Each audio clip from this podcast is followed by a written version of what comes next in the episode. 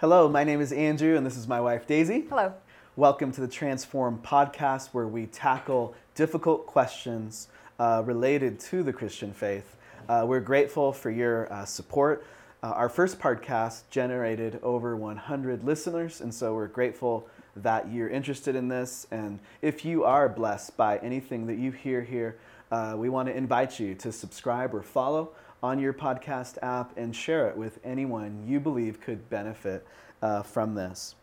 Uh, we believe, as we stated in our first one, in Jesus. So where our presuppositions are always laid out on the table. Everyone has presuppositions. We're just stating those up front. Yeah. Uh, we also are pro-life, um, and um, so, but what you can expect though from us is that we do welcome all beliefs to our church. We do welcome all people to our church. Everyone's invited uh, to our church, our school, our early learning center. Uh, we are friends with a lot of people that we disagree with. So we don't believe that um, you need to defriend everybody if you disagree with them, but rather that you can have friends uh, that have different points of view and you can still love each other and agree to disagree. Yes, um, absolutely. And then, with that said, we also invite you, if you're on the fence about Jesus, to consider where you stand on Jesus, to consider if he is someone uh, that meets the claims that he made. He mm-hmm. said he mm. was God in the flesh. Uh, one of the best things that you can do in your life is to figure out if what he was claiming uh, is true or not, because he was claiming to be God. Uh, he was claiming to be the savior of the world, and he was claiming that in the end, he's going to be the judge of every person's conduct on this on this earth. And so those are some pretty big claims, don't yeah, you think, Daisy? Yeah, yeah they are. okay, so we should probably uh, figure that out. Um, the last two episodes, we covered what does Jesus say about abortion. If you missed that, uh, that was kind of our intro, and I would invite you to check that out. And then last week, we covered are pro life people just pro birth, or are they really pro life post birth? Do they help people after birth? Um, that's a common question that we get, isn't it, Daisy? Yes. Uh, so I think what you'll find there is some is some stuff to help you if you get asked that or if you're wondering that.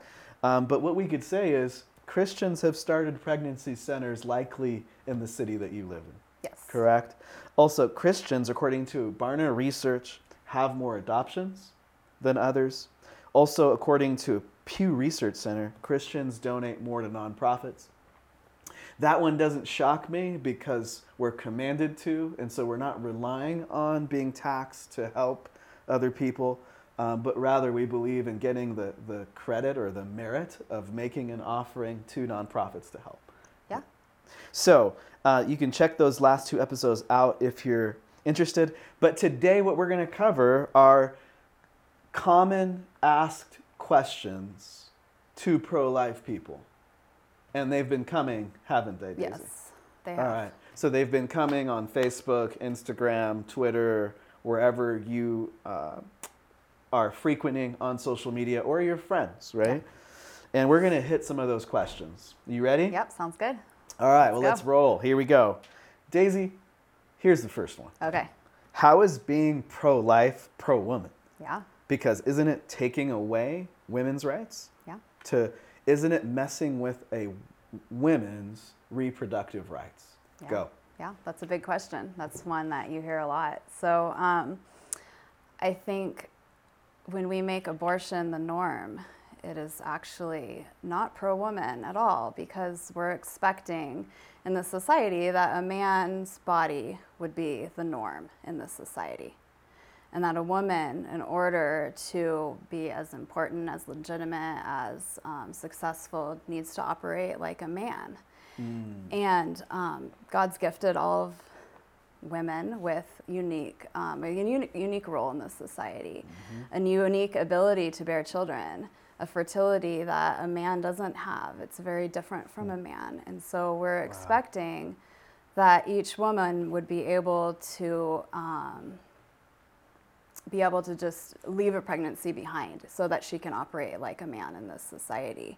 Hmm. And um, I think that we really need to value the unique role that women bring to, to, to this world, to um, each one of our cities and our churches and our societies, and that they have this beautiful gift of fertility, that they can bear children. And that we not ask women to be like men, but that we value each woman and what she brings to the table. Um, there's an author named Yeah. Anna Lynn Fraser, and she says, I am not content with a world where women see fertility and motherhood not as God given gifts, but as liabilities and challenges to overcome on the path to becoming more like men. And I think she just put that really well. Wow. So, first of all, if you're listening today, um, I'm always amazed at my wife's answers. Um, I don't know how you're going to answer these, like so, but I think w- the way you just answer that's pretty amazing and eye-opening. Because what you're saying is, women have an amazing gift to reproduce, and so um, it, it is feminine. It is good. You know, it's a great thing. It's a good feminine thing to be able to procreate and to have offspring. You know, and so um, I think that that's kind of eye-opening uh, the way that you put that.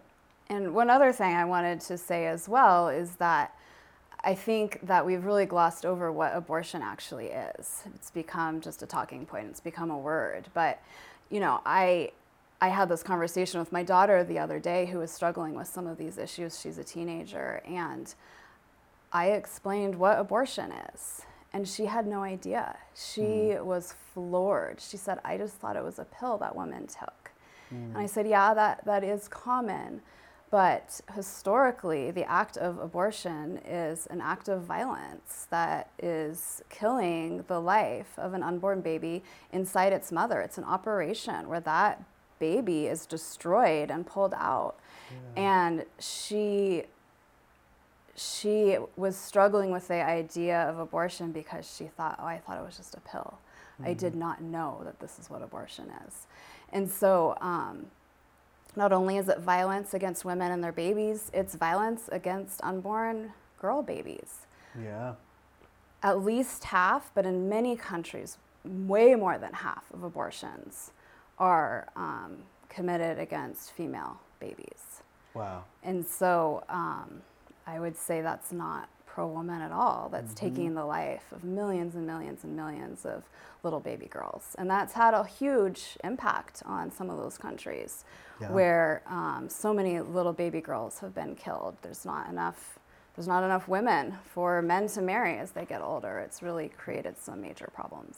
Yeah. So what I keep what I keep hearing in your answers is instead of us fighting against a common sense understanding of design, how we're designed, what if we embraced how we're designed? Yeah. What if we embrace um, being pro-family? What if we embrace, you know, how is it we create, you know, healthy families? I, I think that that actually answers and solves a lot of these challenges we're going to tackle today. Yes. If we become more of a pro-family society Yes. and stop fighting against how we're designed and wired, Yeah. you know, to reproduce, I think that we're going to start to see a shift in our perspective, you know, on this whole thing. Yeah. Um, also, I would say this, and according to a Vox uh, survey, the majority of women are pro life in our country now. And I think that's due to ultrasounds. And when I say that, that simply, I, I think I would have to you know, be accurate because this Vox survey is, is simply saying that now, due to research and knowing what is actually inside of you, mm-hmm.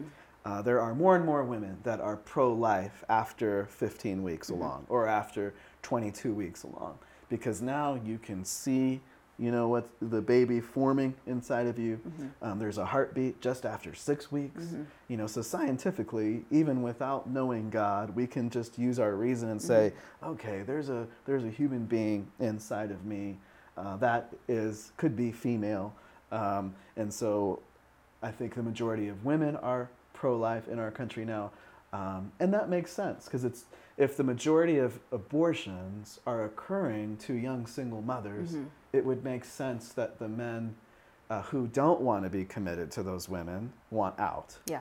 and don't want the responsibility. Yeah. Which goes back to I think a theme you're probably going to hear a lot this morning, which is pro family, Mm-hmm. and how do we get there? All right, I think you did great with that question. Thank you. Here is the second one. What right does the government have to tell us what we can or can't do with our bodies? Okay, so I'll just I'll just start with that one, and, and Daisy, if you have any uh, piggy piggybacking to do on me, uh, you can on my answer rather. uh, you can. Um. That sounds better. Yeah. Um, you can jump on here, but I guess what I would say is this: if scientifically we've already demonstrated that there's another body going on in this equation here. There's another human life here. Then people have the right to live their lives in any way they choose in a free country, so long as they don't violate the equal rights of others. So if you look at some of the research on why the Supreme Court justices ruled in this direction, I think what you will find is that constitutionally, the unborn person has an equal right to life and liberty in the pursuit of happiness. Um, and so, um, so, it, so again, the, the question assumes there's only one human being involved. But science is showing, no, there's two human beings involved. Yeah. And also, I would say this if during COVID you were marrying, wearing a, a mask and you received a vaccine, you were acting in a pro life fashion because you believed that wearing a mask and receiving a vaccine would help to not harm another person's human life. And you did that under government direction. Mm-hmm.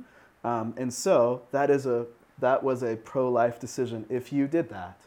Um, and then in addition, if we are accepting mandatory seatbelt laws, we also are accepting that the government is telling us what to do with our bodies in order that another human being's life would not be harmed in our vehicle, right?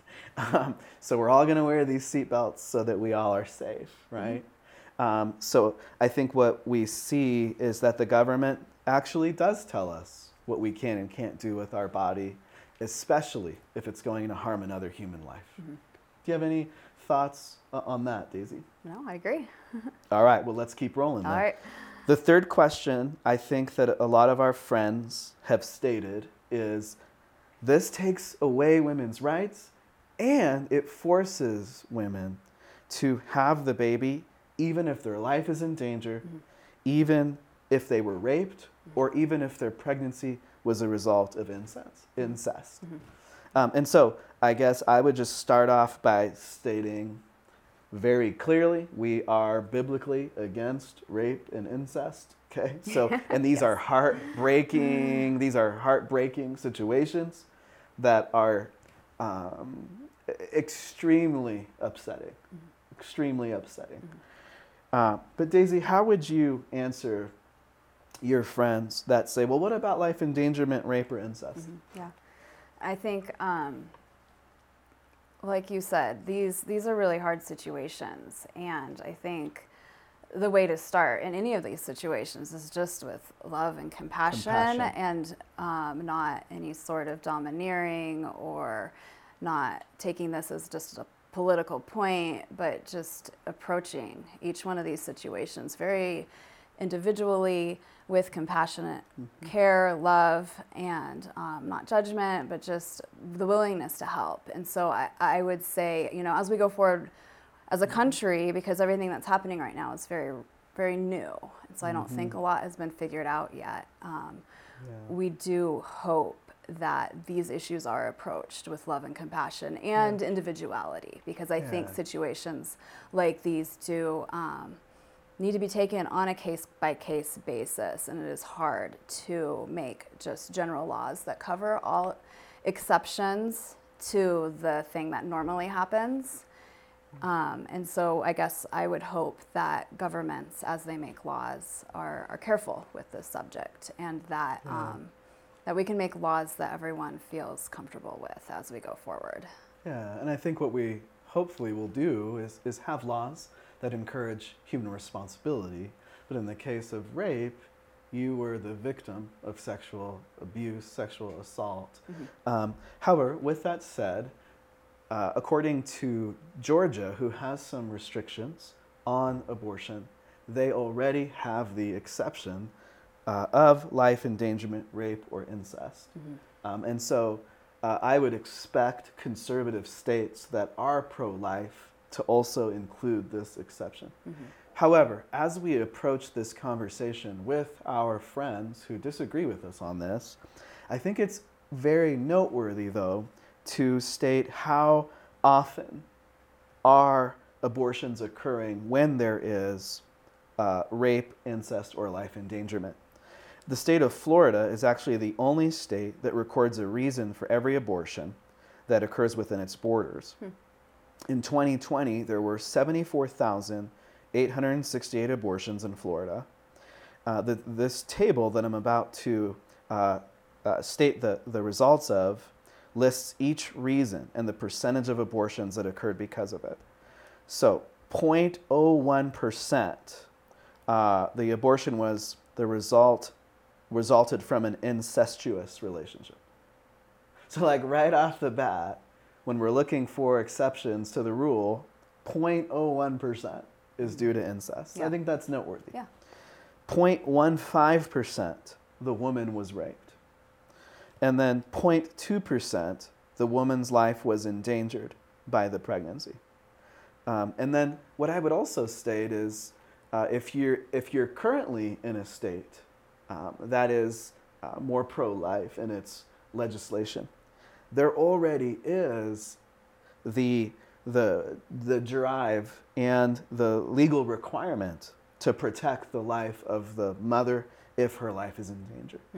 And so we would expect all states to protect the life of the mother if her life was in danger. And then, with that said, um, 74.9% put no reason. Mm. Okay. And then 20.4%, the woman aborted for social or economic reasons. Mm-hmm. Okay, so I think it's important that when we're hit with this exception to the rule, mm-hmm. quote unquote, that we know how rare these exceptions are. Mm-hmm. And I think that's important when we're having these conversations. I mean, I, I don't want to take away, though, the fact that as, as Christians, we do believe that a life is a life. And so I think, you know, each woman, if she were in a situation like that, she would have to um, come to that decision on her own. But I, I don't want to minimize that, that even in a terrible situation such as rape or incest, like we still believe that, that life is created by God and does have value That and that God is able to redeem all situations. Yeah. And, you know, that with faith and support of a community, things like this can be gotten through. I think that's you being consistent with your beliefs that we answered and our beliefs that we answered in the first episode mm-hmm. on why we're pro-life. Mm-hmm. We're, we're ultimately we're pro-life because we believe God creates life. Yeah. right? So you're being consistent. Now, as we're having conversations with people that are not necessarily believers in God, I think that reason is also going to help. Pro responsibility is also going to help in, in, in talking about the frequency of these things. And according to Martin Luther, reason is what wins the day when it comes to the two realms, one of the realms being civil law and, and the government. Um, so we're so we're kind of uh, we're we're preaching to both sides Yeah. here. I think right now. Yeah, for sure. Anything else you want to say about that one, Daisy? Okay, so here is the the fourth question that we often get, and this one I think is the elephant in the room. You ready for the elephant? Sure. What about poor single mothers who are forced to have babies? How are they going to afford this? How are they going to afford their babies, Daisy? Yeah. And again, I think you know we're just we're just getting started on a long road ahead of what will come. Um, I I do know, like you said, there are pregnancy resources resource centers and many, most probably almost all cities. Um, so it's a great place to start. I, there there's a lot of people out there willing to help. There's pregnancy resource centers that can point women in the right direction, that can help them. There's um, millions of Christians and churches around the country Yeah. that want to be able to help people in bad situations. Um, When I was growing up, my mom housed a pregnant woman in her house mm-hmm. for, I don't know, it may have been six months because this woman didn't have a place to live. And that was a really influential thing for me growing up, knowing that, that we did that. And I would say that there's probably tons of Christians who would be willing to do something like that. Mm-hmm. Um, pregnancy um, resource centers are right now being threatened, burned down, arson, um, all sorts of things. And these are the places that are committed to loving and caring for women. So it's it's really stat, sad state of affairs right now that that's happening. Yeah. So what you're saying is, uh, in a lot of major cities, there are pregnancy centers that are going to provide resources uh, so that people can make uh, great choices post birth. Do they want to give up their child for adoption? Mm-hmm. But if not, here are some avenues you can take to have support. Um, and then also, I think that, and I also just put a plug in for Alternatives Pregnancy Center here in Denver, where we live, mm-hmm. is a great pregnancy center that provides so much, and we definitely support them. Our church supports them, and so mm-hmm. churches are doing a lot to have that support. And, um, and I think if more and more Christians, just like you said, would look for those opportunities, mm-hmm. like this kind of, you know, we don't talk about this a lot, but we've housed homeless people at our home, right? Yeah. And we did yeah. that post having children too. Yeah. Um, and so, what if you know and these these kinds of stories actually happen all the time mm-hmm. it's just they do well they don't make the news and we're not sharing that to get any credit but we're but what we're encouraging we're encouraging as a christian community that mm-hmm. comes alongside mothers to help mm-hmm. uh, now now i'm going to take this in a slightly different direction because this question assumes these behaviors are going to keep happening we're going to keep having a lot of unwanted pregnancies to single mothers. Mm-hmm. And so, how are you going to pay for it, Daisy? So, you know, like, how are you guys all going to pay for these other people's pregnancies? That's what the question is assuming. And I guess I would say, wow, how did we get here? Mm. How could we shift the question? And here's what I would say. In 2019, unmarried women accounted for 86% of all abortions, according to the CDC. Women in their 20s accounted for the majority of abortions in 2019 and had the highest abortion rates. Now, check this stat out, Daisy. Among married women, 4% of 2019 pregnancies ended in abortion. What is that research telling us? Yeah. It's telling us something we all know that God has a plan. Okay, all right, if you're not a believer, okay, I'm going to just take God out for a second. This research is showing that the best situation for a baby is to have a mom and a dad. And all research supports that, right? Yeah. So, how can we shift our way of thinking in public schools and in our educational system and in our society to say, how can we be more pro family? Pro family is the best thing for children a mom and a dad are the best thing for children. And so, what I'm going to start advocating, and I want to encourage us to start advocating, is we don't even have to bring up God, I think, with our friends who aren't believers, but I want to advocate for a common sense sexual ethic. A common sense sexual ethic which says uh, premarital sex can cause a lot of things that I don't even have to name right now, but you know what it can cause. Mm-hmm. And so, what if we embraced the beauty of uh, our sexuality and, and sexual intercourse? What if we embraced that the best time to have sexual intercourse is when we're married because we have the commitment of a man and a woman together, mm-hmm. and that's the best time to procreate. Mm-hmm. What if we went in that direction? Because this research tells me single women are like, hey, I'm 21 years old, I'm pregnant and I have no husband and I have my whole life ahead of me. What am I going to do with this baby? Mm-hmm. So how do we how do we educate on being more pro family? Because mm-hmm. what we're saying is There's going to be more unwanted pregnancies. How is society going to pay for it? And that's actually more pro woman as well, because then you have men taking responsibility for their children Yes. and their families, and women having a um, stable place to have children into. And it's the best thing for the woman, the child, and the whole family. Daisy, I'm just going to state it bluntly. What if we had more fathers Yeah. and less government? It would, What if?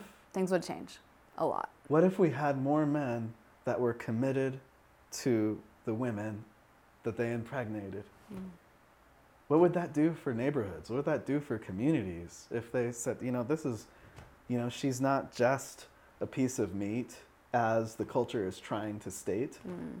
but rather she is a image bearer of God with dignity, value, and worth.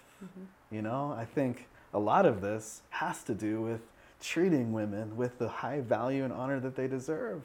And if men just shifted their way of thinking and said, I'm going to see women that way mm-hmm. rather than just sex objects, mm-hmm. a lot of this would change. Mm-hmm. I think this just goes back too to a woman needing to be like a man. That fertility is not valued. It's not given the place that it needs to have.